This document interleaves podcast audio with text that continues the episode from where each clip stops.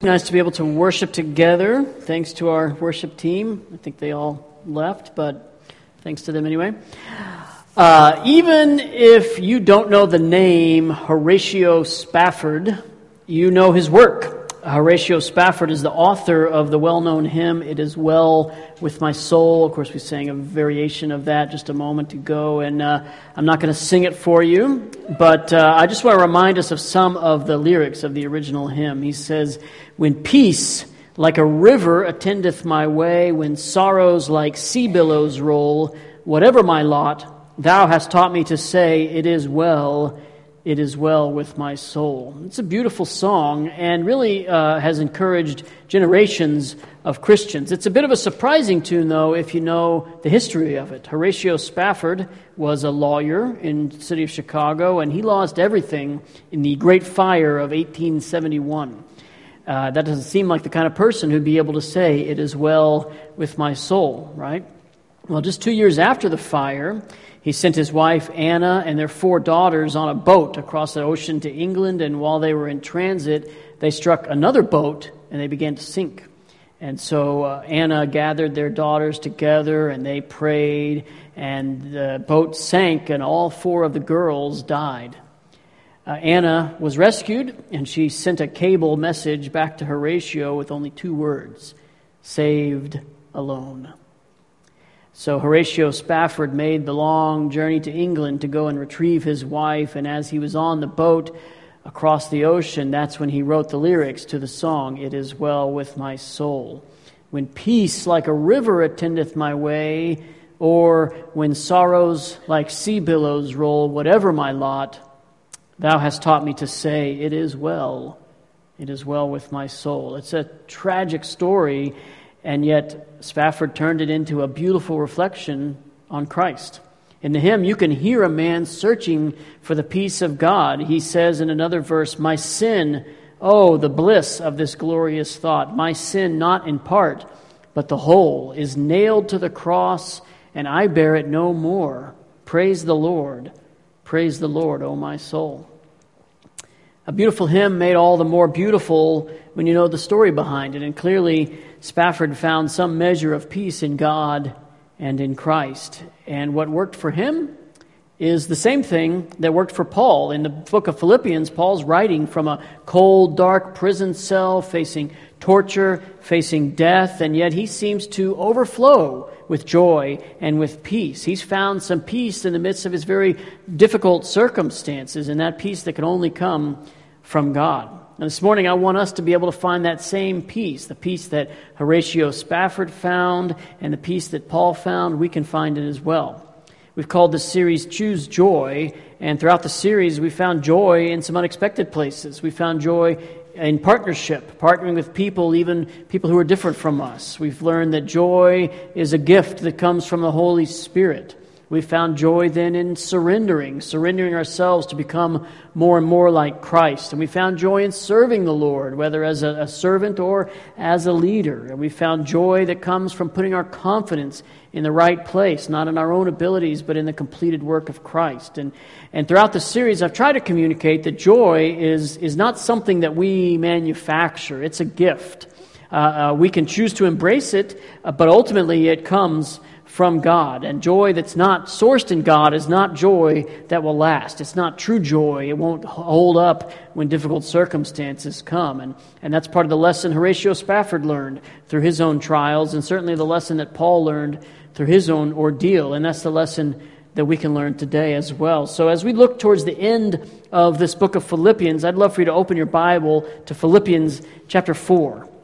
Philippians 4. And, and Paul does something very common at the end of a lot of his letters. In the, in the middle of the letters, he's got these big, long, complex sentences. And at the end of his letter, he usually has uh, short, simple statements. Uh, in the body of the letter, he's got deep theological truth. And at the end of the letter, he focuses on putting those things into practice, the, how to live out that theology in real life. And that's exactly what he does here in Philippians 4. Usually, you know, a very simple section on how to live or how to act and how to really put into practice the things that he's talked about throughout the letter. And that's exactly what he does at the beginning of Philippians 4. He gives us a very practical way to live out the joy that he's talked about throughout the letter. And what he tells us essentially is choose joy to avoid anxiety.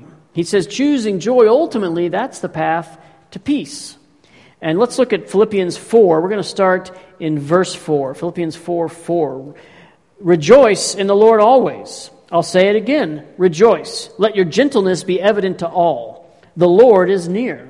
Do not be anxious about anything, but in everything, by prayer and petition with thanksgiving, present your request to God. And the peace of God, which transcends all understanding, will guard your hearts and your minds in Christ Jesus.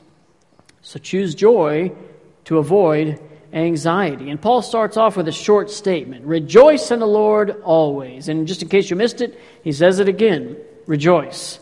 And the emphasis here again is on rejoicing in the Lord. That's an important distinction. That's where real joy can be found. And that's why the, the lyrics to It Is Well With My Soul are all about the Lord and not about Horatio Spafford. He found a sense of, of peace, a sense of joy in the Lord. And that transcends the anxiety that he certainly felt about his own circumstances. And, uh, and it seems that in this passage, the next few statements, they don't necessarily connect to that joy. At first read, it seems like just a, a laundry list of things to do or things to think about. Uh, rejoice, be gentle, don't worry. There doesn't seem to be a real connection, but in fact, the opposite is true. They're all connected to this big idea of joy. As we said, Joy is a gift, a gift from God's Spirit, and with that joy, we're able to fulfill these other commands. Only if we choose joy are we able to be gentle. Only in God's joy are we able to avoid anxiety. And so, as we look at this paragraph, I want us to see how important joy is for us to live out these other ideas. And so, so right after he introduces the idea of joy, he says, Let your gentleness be evident to all. And this word gentleness, it doesn't necessarily mean uh, gentle like, like meekness or quietness. It's not the way we think of gentleness as sort of a less than desirable quality. The, the word in Greek is, is kind of unusual, but it really means um, not insisting on every right letter of the law. It means yielding or kind or tolerant. And what Paul's talking about here really gets the idea of a refusal to retaliate when you've been attacked, or uh, the idea of contentment even in the face of injustice. That's the idea. Now, I don't mean that when we see injustice happening, we don't do anything about it. And I don't mean that uh, we live like a doormat, just letting people walk all over us and not saying anything about it. No, I think it's, it's right for us to have and right to express opinions about important issues. But, but the idea is just that we're trusting God to take care of things. If there is injustice, He sees it and He can do something about it. We don't have to worry about it. We can have peace. We can yield. We can show kindness. We don't need to argue every point to death, or we don't need to win every argument. We can be tolerant. When we're attacked, we can respond with gentleness as a sign that God is going to advocate for us. That's the idea here. Let your gentleness be evident to all. And another key idea is this last part being evident to all. Because genuine joy in the Lord, it's not inwardly focused. We don't just look at what's happening to us and, and, turn in and focus in on ourselves. No, that's not the path to joy that avoids anxiety. We don't hole up with just a few close friends and, and show gentleness to them and, and turn an eye of indifference to the rest of the world. No, letting your gentleness be evident to all is exactly the way we should live in the world. I mean, your, your coworkers, hopefully they know you're a Jesus follower, right? But that comes with some baggage. That means that uh, you're automatically lumped in their minds with every other Christian or so called Christian that they've ever encountered. So, all those things that uh, examples of people who are greedy or, or judgmental or legalistic or bigoted or overly aggressive, all those things are automatically associated with you, whether you like it or not, right? Uh, tolerance and kindness, they're not exactly the two words that immediately jump to mind when the average person thinks about a Christian. Whether we like it or not, that's the reality.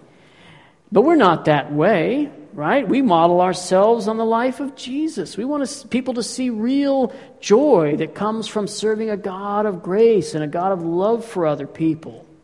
So let your gentleness be evident to all. Let that be the story that people start associating with Christianity. A person who doesn't worry when injustice comes because you trust God. A person who doesn't repay evil for evil, but instead overcomes evil with good, a person who turns the other cheek. That's how we're going to shine like stars as we hold out the word of life, as Paul says in chapter 2. Genuine joy in the Lord, it's outwardly focused. Our lives reflect that joy outward to others, evident to all. And Paul's challenging the Philippians in the midst of their own hard circumstances to reject worry and reflect joy to a world that's watching. He's already encouraged them along these same lines. He told them in chapter 2 do nothing out of selfish ambition or vain conceit. He says, don't look to your own interests, but to the interests of others. He says, do everything without grumbling and arguing. So letting your gentleness be evident to all, it's just a practical outworking of these same ideas, living out this example of Christ. And the very next statement reinforces that, looking to Christ as our model, letting our joy be outwardly focused because, he says, the Lord is near. He encourages them with the truth that Jesus will return soon. Why is that an encouragement? Because we want to be found ready for Him. We want to live in a way that expects the Lord to return at any moment. All over the New Testament, there's evidence the early church, they expected that the Lord would return at any time. Well, here we are 2,000 years later. We're that much closer to Jesus' return. And we should live with expectancy. And, and part of that means we're, we're ready. Our own hearts and attitudes, we're ready to come face to face with Christ, not worried about what he's going to say or do or think about the way we're living. Uh, I shared with you the story of the song, It's Well With My Soul, and there's some less familiar verses of that song that echo what Paul's talking about right here. We wait for the Lord with anticipation, living with expectancy. This is how Horatio Spafford says it.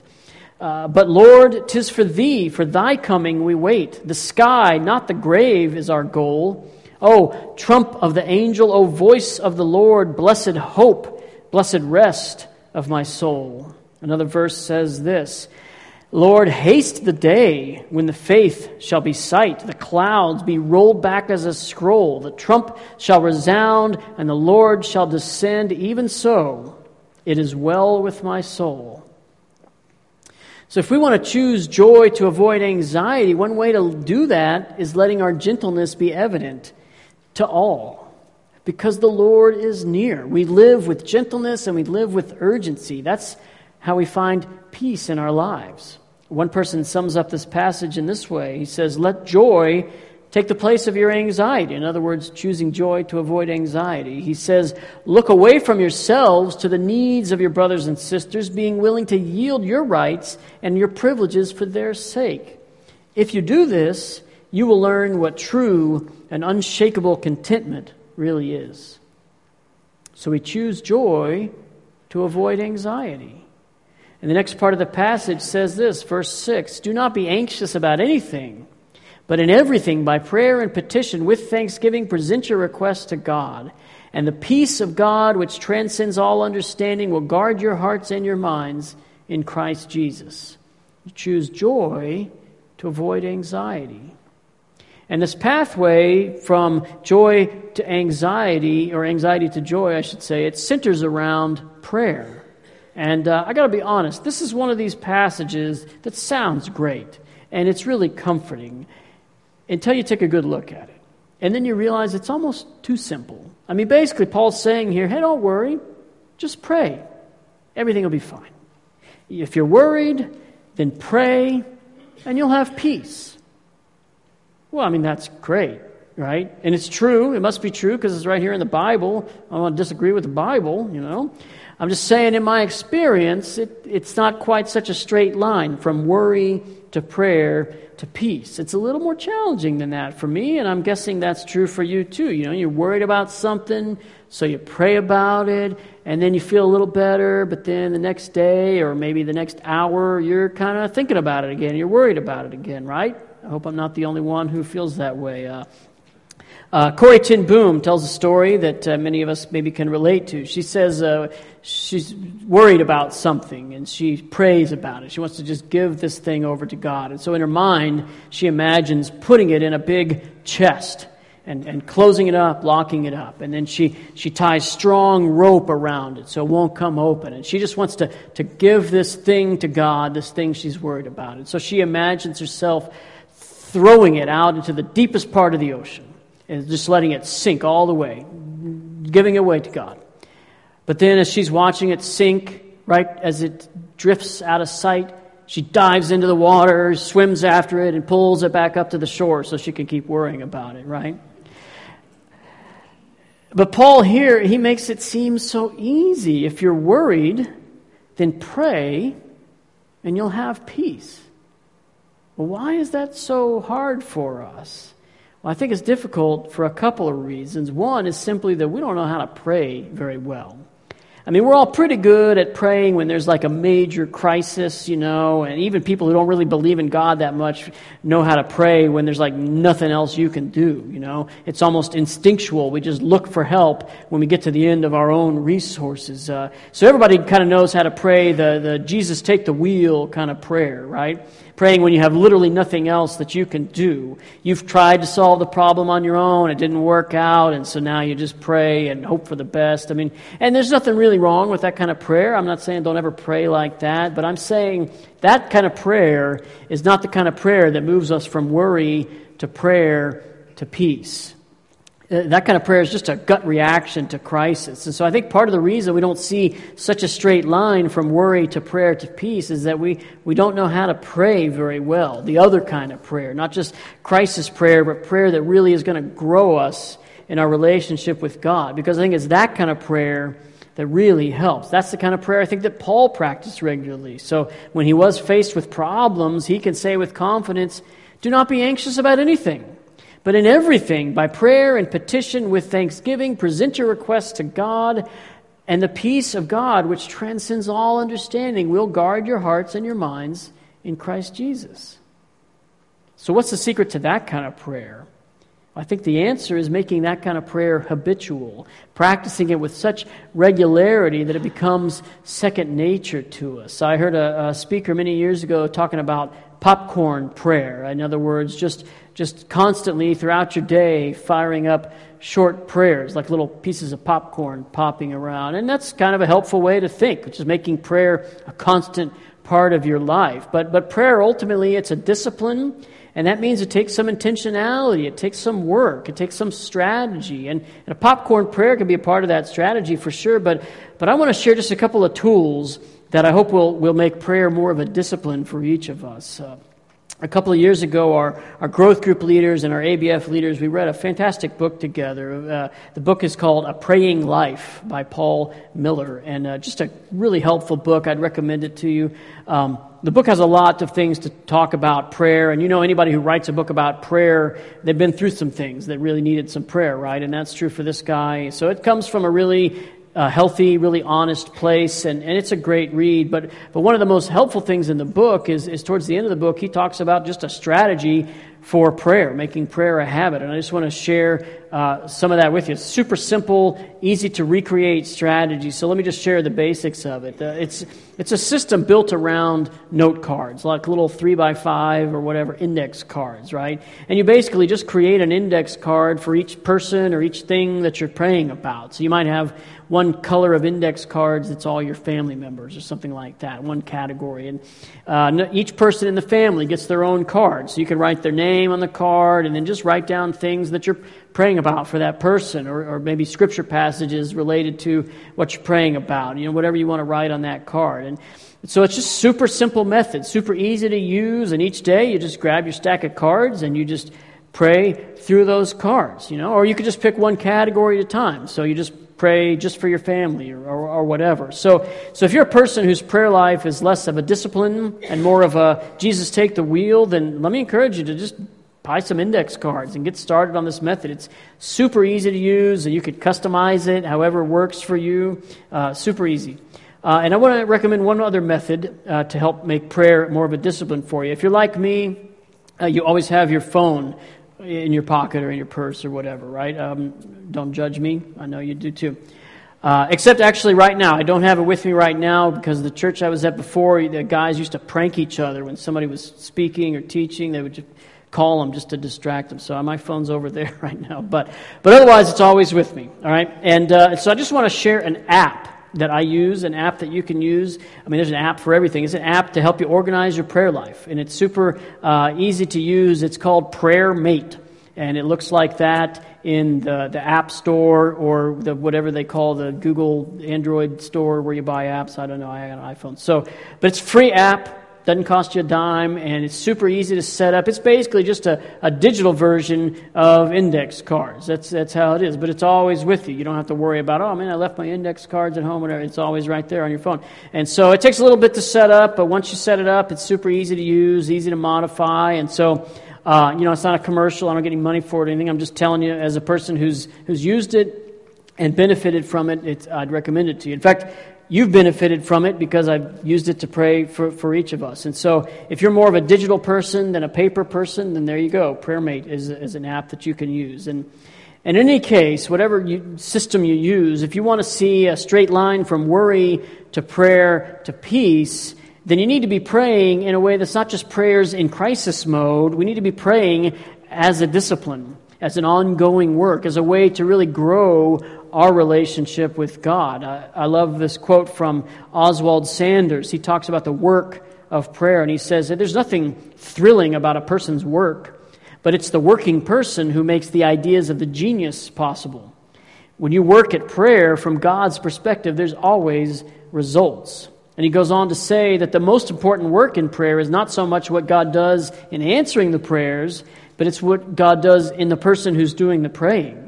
He says prayer doesn't equip us for greater works, prayer is the greater work.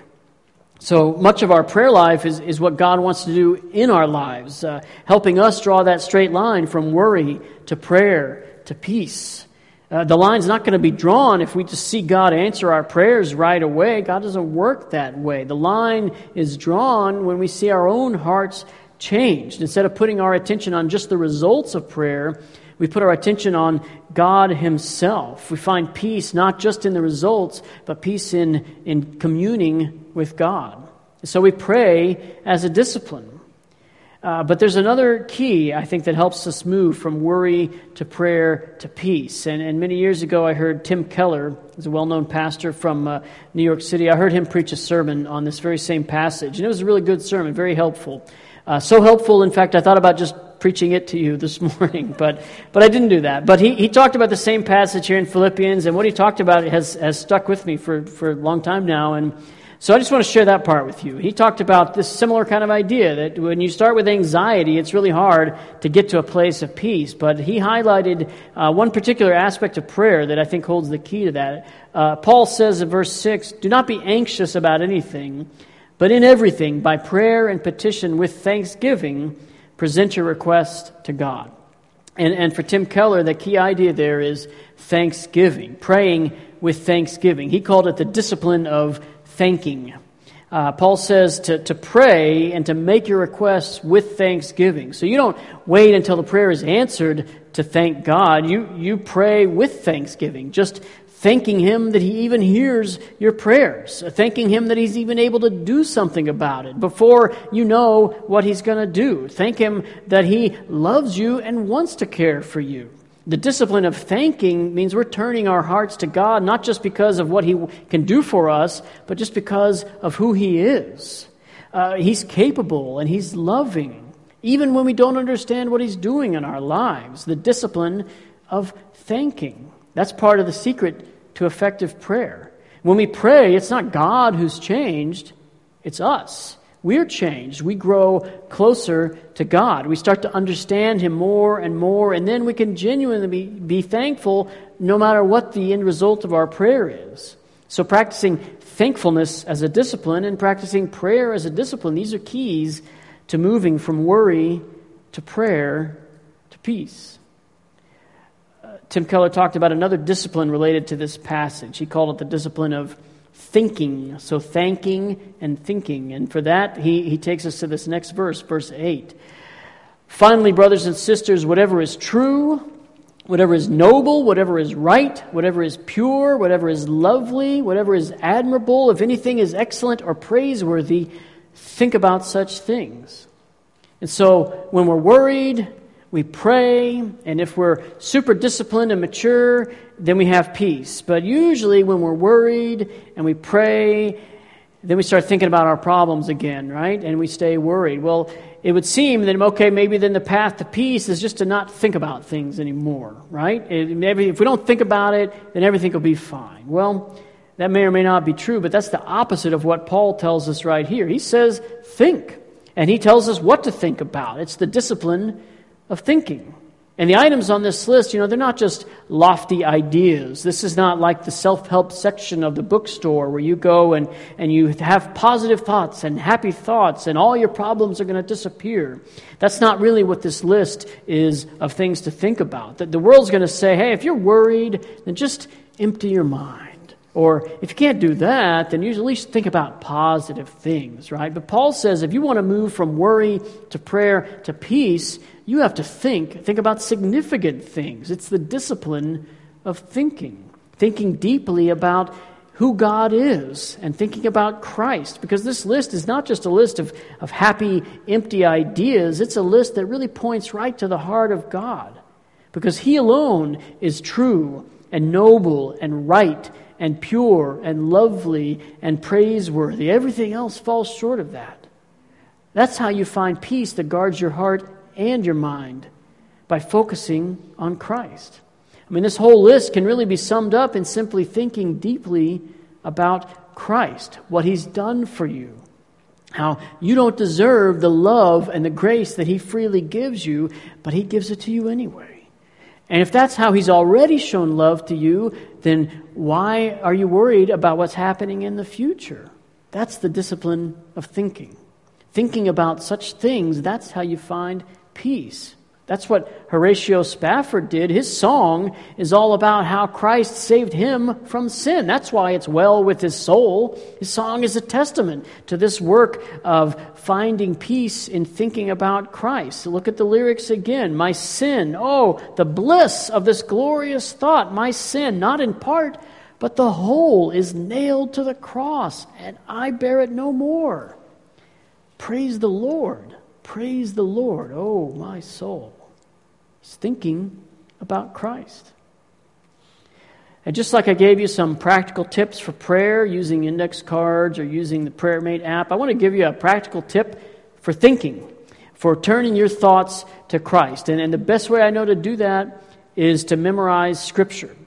Scripture is, is God's own words, and so we read it over and over, we reflect on it over and over so that it soaks into our minds. Because if you spend time doing that, then you can't really spend your time thinking about all your problems and worrying. You can't really do both. And memorizing Scripture fills your mind with the things of God. It's like wax on, wax off, right? When you have crisis problems, then you, you fill your mind with all the right things. They just come to you, like muscle memory, something like that. Uh, so, scripture memory is such a helpful discipline. One of the things I've challenged each of us to do throughout this series is, is read through the book of Philippians over and over because it helps take some of these meaningful passages and lock them into our minds, guarding our hearts and our minds with the peace of God that comes from thinking deeply on Him. Uh, my son Elliot and I are working together to memorize uh, this verse, verse 8. So if he can do it, if I can do it, you can do it too. It's a great uh, verse to memorize. You know, we talk in our kids ministry and our student ministry all the time about partnering with parents, about parents and, and the church working together to grow kids. And this is an easy way to invest in your kids' growth. Memorize a scripture passage together with them. This is a good one that you can always turn to, a passage that encourages us to just turn our hearts and our minds to Christ constantly because He's true and He's right, He's excellent, and He's praiseworthy. So, memorizing Scripture is just a great way to practice that discipline of thinking.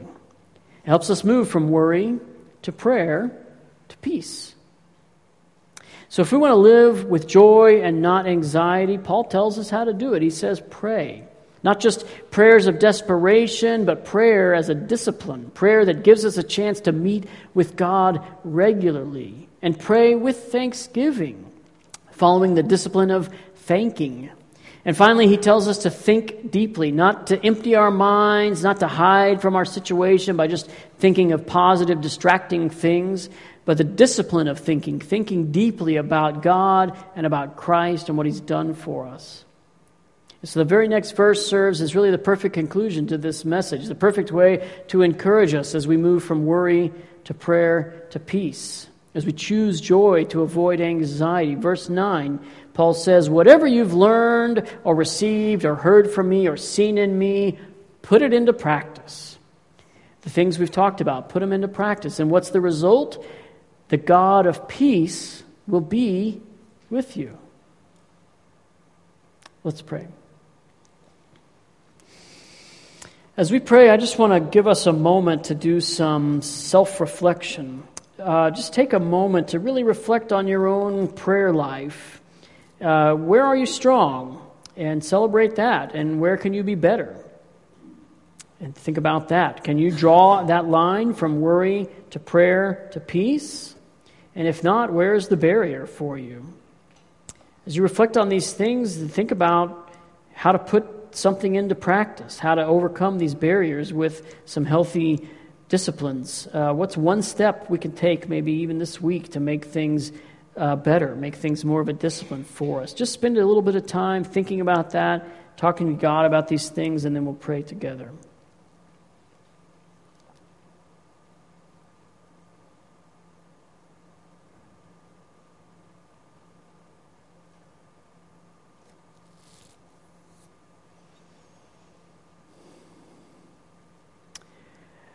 God, our desire is to be with you, to serve you and, and love you and grow in our relationship with you, Lord. We, we don't lack desire, but what we lack is uh, discipline. What we lack is uh, uh, focus on you, Lord, in the midst of so many distractions. And, and we want to be uh, people who are growing in our relationship with you, who can say, It is well with our soul because we have such a great relationship with you. And I pray that you would give us the disciplines that we need, give us the tools that we need to be able to stay focused on you in our prayer lives, to stay focused on you in the way we live out gentleness in the world, and uh, pray that you would uh, encourage us even this week as we uh, strengthen our habits, that we would be uh, serving you and, and showing love for you, God. We pray these things in Jesus' name.